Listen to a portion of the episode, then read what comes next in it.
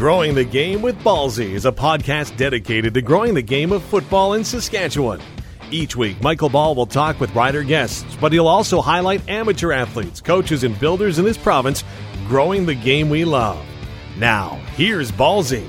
And welcome to another Growing the Game with Ballsy, brought to you by our great sponsors, Pizza Huts in Saskatchewan and David Dubé and the Concorde Group of Companies. Thanks to him for his continued support, and congratulations, Mr. Dubé, on your Order of Canada award. That is outstanding recognition for an outstanding individual. Thanks to Crescenda to Catch and Face First Medical Aesthetics for getting on board. You're looking after your body early here in 2021. How about rejuvenating that face in a naturally looking way with our good friends over there at Face First Medical Aesthetics above Gabos on Dewdney Avenue in downtown Regina? By Mark Greshner Photography. Check out his awesome work at markgreshner.com by Riviere Ag Seeds in Radville. Thanks to Paul Riviere and his outstanding family over there. They know everything there is to know about ag seeds. They'll help you out. Check out Riviere Ag Seeds in Radville, uh, their webpage and Facebook and all that type of stuff. Thanks to Paul Riviere for getting on board. Doubles at ag sales in Weyburn. Corey Zadarozniak getting the grain hauling, grain marketing, and crop insurance game with Corey Zadarozniak doubles at ag sales. Paul Waldo over at Royal LePage in Regina in the real estate game. Call him 306 502 5355. He's a three time Grey Cup champ, and he knows the lay of the land now in terms of backyards and homes in the real estate game, and by our friends Zelko and Deb Stefanovic over there at Sask Selects Football, operating out of the Yara Center in Moose Jaw, building the gridiron stars of tomorrow today. And that's what this podcast is all about. Mainly about amateur football and our stars and coaches and builders. And we'll have many more of those joining us on the podcast. But we're going to talk about a guy that played. He's from Windsor, went to UBC, tried out for the Jets, played for your Rough Riders. Then in April, went down on a whim took a chance once the CFL season was canceled and gave it his best to try to make the San Francisco 49ers. He did and has just recently signed a futures contract for the 2021 season. That'll ensure he's going to go to training camp with the 49ers. So that's great news for Dakota Shepley, a really good guy. I caught up with him just at the tail end of the regular season as they were wrapping up playing out of Arizona because of the coronavirus and the fact that California had been shut down. So Here's my conversation with Dakota Shepley. Is, is it like drinking from a fire hose for you? Like I get, I you're a smart kid. Everybody back here's cheering for you. I talked to a few former rider personnel guys, Ryan Pollock being one of them. He's really excited for you. But is it like drinking from a fire hose, like we just discussed earlier here? All the things thrown at you, plus you're playing in the NFL. Yeah, no, it's definitely come at me quick. Thankfully, when I first got here, they threw me at center, and I uh, I picked up the offense pretty well, I you know kind of baptism by fire, forced to learn the offense real quick when you're at center, making all the calls, and then uh, gradually moved to to guard since I've been here. So uh, they did it the right way with me. Um, like I said, throw me in the mix uh, and have me not really fend for myself, but learn uh, at an accelerated rate. Um, so yeah, it's it's everything's coming real quick, and then you know, like with the activation, it's just like okay, get ready to you know, you probably your next stop if someone goes down. So it's it's been a lot, um, but nothing I'm not prepared for and haven't been preparing for for this whole season. So. Yeah, no kidding. Do you have to pinch yourself though, Dakota? Say again. Do you have to pinch yourself a little bit? That I'm like I know you had it's, to try uh, out with the, you had to try out with the Jets, but now you're actually in the National Football League. You have your foot in the door. You're on special teams, blocking for field goals and extra points. Get, you know, getting some duties here or there. Like, do you have to pinch yourself? Yeah, I think I think it'll hit me more once the season is over. Uh, right now, it's as you can imagine, pretty wild and crazy with uh, all the running around we've had to do as a team and uh, everything else going on with injuries and and you know cases popping up here and there, and we're in a hot spot here in Arizona. So, it, you know, it takes your mind off of the the reality of of where I'm at and and and the things I've achieved. And I think, like I said, after the season, I'll probably take a step back.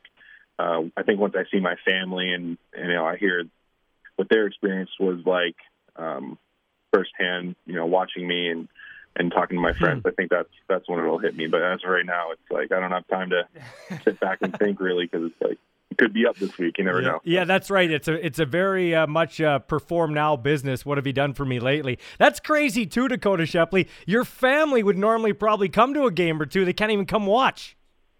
Yeah, so what's crazy is I haven't actually been in Canada since like April because I went down to train in Texas uh, in the beginning of the year, and with the CFL being postponed and then ultimately canceled, and then the possibility of you know getting a workout or an opportunity with an NFL team, I just didn't really want to go back to Canada because I didn't know if I had if I would have been locked down or whatever was going on with the world at the time. Um, so I haven't been home in a while. So uh, it'll be a long time coming going back to Canada, you know, let alone Windsor. Yeah. Hey, uh, how, how do you? We talk about the mental side of the game, and obviously football. People that don't really know, you're not dumb linemen. You got to know everything. You got to know lots of stuff, especially as a center. So that's the mental part there. But what about the mental part? You talk about it. You're on the sidelines. You're the next guy up. How, how do you stay mentally how do you stay mentally sharp there and then you just talked about it you haven't been around your family since april you're living out of a suitcase since april how, mm-hmm. how, how do you deal with the that mental side of it dakota Oh, I think that's just the way that my career has has gone. It's just you deal with what's thrown at you and adapt and overcome. And I think that's something that I've come to be pretty good at in my uh, my my three years of professional being in the professional system here. Is like if something doesn't work out your way, which I think everyone in, on earth can relate to right now. Things not going your way or how you plan. Um, it's just something you deal with and and you take it one day at a time, really. And uh, that's what I've been doing. And it's it's been working out for me. So Certainly. Uh, I'm just going to keep doing that yeah. couple seasons. Yeah, yeah, no kidding. Certainly has. Who's taking you under his wing? I know it's a it's a cutthroat business. Guys are protecting their own mm-hmm. jobs, but veterans uh, bring guys under their wings uh, or coaches. Who who's really helped you out with your uh, situation there? There's a guy here. He's an 11 year vet um, named Ben Garland. He was our center.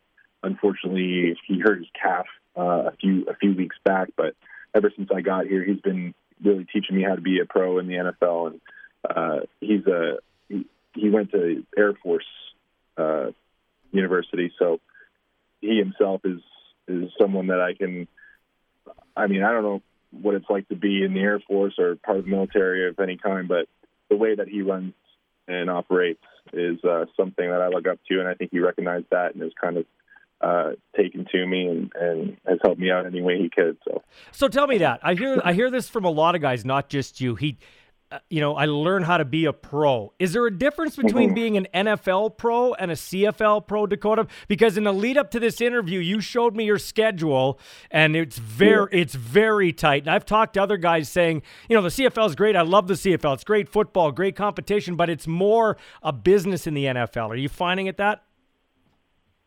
Yeah, I think it's I think it's just uh, it's it's just like the CFL, but you got to understand that you know there's there's 30 million people in in Canada and 330 million in the states. It's just everything is just such a larger scale, and you know there's 32 teams in this league, and and the operation and the staff size is quadrupled. Like it's just uh, like the way I would describe it is it's way more intense. There's there's just a lot more riding uh, you think of the financial standpoint of the game and the team success and, and everything that goes into it from there. It's just the, the pressure and, and the thought in the back of your head that, you know, there's a lot of money to be made or there's a lot of money to be lost.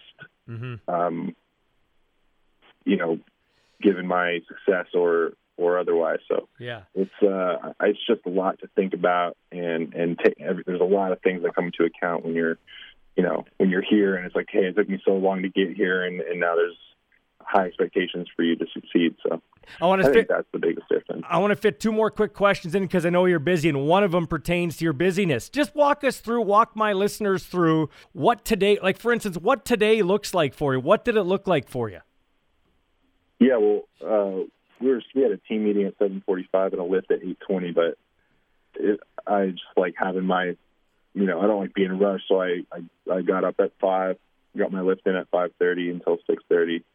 Uh, kind of had like a pre-meeting film session by myself, just looking over uh, the last game and uh, just watching, keeping eyes on my position, uh, taking notes for you know what to improve on for the week, and then we had a team meeting at 7:45, uh, followed by a uh, position meeting at 9:25, and then we're in special teams meetings leading up to another team meeting at 10:55, uh, position meeting 11:25, and then we start prepping for practice uh, at 12.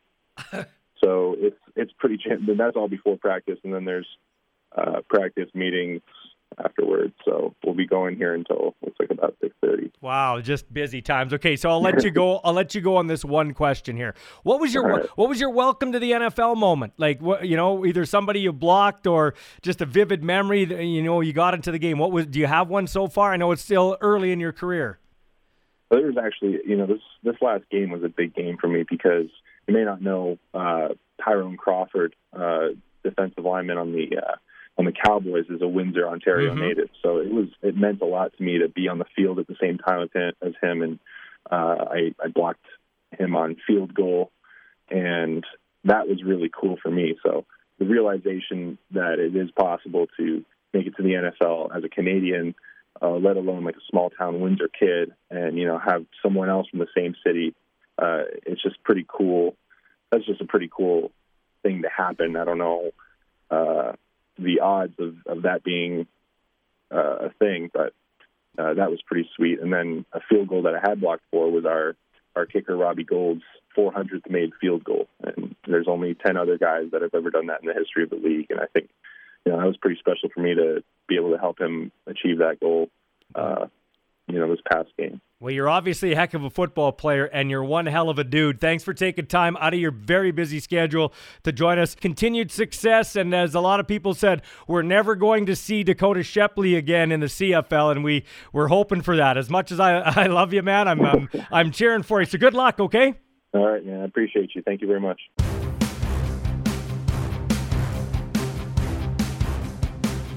And it is time now for the pick six here on Growing the Game with Ballsy, which is sponsored by Sask Selects Football. As we said in the opening, building the gridiron stars of tomorrow today. Really thank Zelko for everything he's done in this community for sure, including helping the Thunder get their uh, clubhouse back up to snuff in terms of the weight room and the floor. We'll talk to Scott McAuley about that in another installment of Growing the Game with Ballsy. But now it's time to take a look at the NFL coaching carousel. A relatively calm Black Monday resulted in the firings of Doug Marrone of Jacksonville and Anthony Lynn of the Chargers, adding two more openings to the list of NFL head coaching jobs. So let's rank the six gigs, okay? Starting with number six, the Detroit Lions. Now, most of the appeal is tied to Matt Stafford's uncertain future in Detroit. The Lions are facing a cap crunch and may look to move on from their longtime starter, who is two years and 42.1 million remaining on his deal. If so, they'll embark on a rebuilding process that will likely take years. This is one of the NFL's least talented rosters and it may not be possible to find the franchise quarterback, the next one, with the number seven overall selection. Number five in Ballsy's pick six, the Falcons. The Falcons' job isn't undesirable. Atlanta is still viewed as a strong organization with an owner who's demonstrated patience and a great new stadium as well. But the team has very few attractive pieces. Quarterback Matt Ryan and receiver Julio Jones still have some tread left on the tires, but they are getting older and have fat contracts. They do have the fourth overall pick, but they do have a cap issue too. Candidates will take the job, they just won't fight over it. Number four job, the Texans. Quarterback Deshaun Watson is probably the second most valuable building block in the entire NFL after Patrick Mahomes. But nearly everything else about this job is undesirable.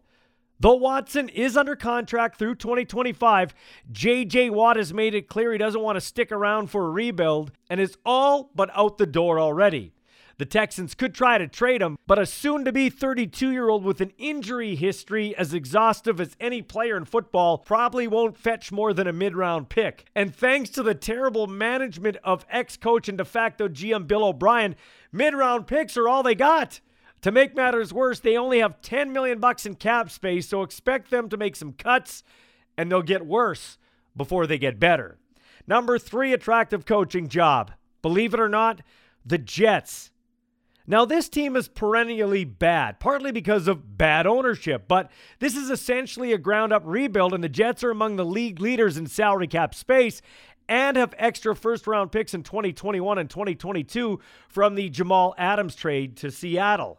They could take a quarterback with the number two pick, or they could keep third year quarterback Sam Darnold and trade that pick for more picks and an accomplished starting player, which is what I think they should do.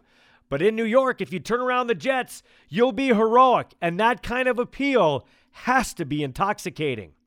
Number two attractive job, the Jags. More than 75 million in cap space, the right to select Trevor Lawrence and extra draft picks in the first, second, fourth, and fifth rounds make this vacant head coaching and general manager job in Jacksonville the most attractive gigs in recent memory.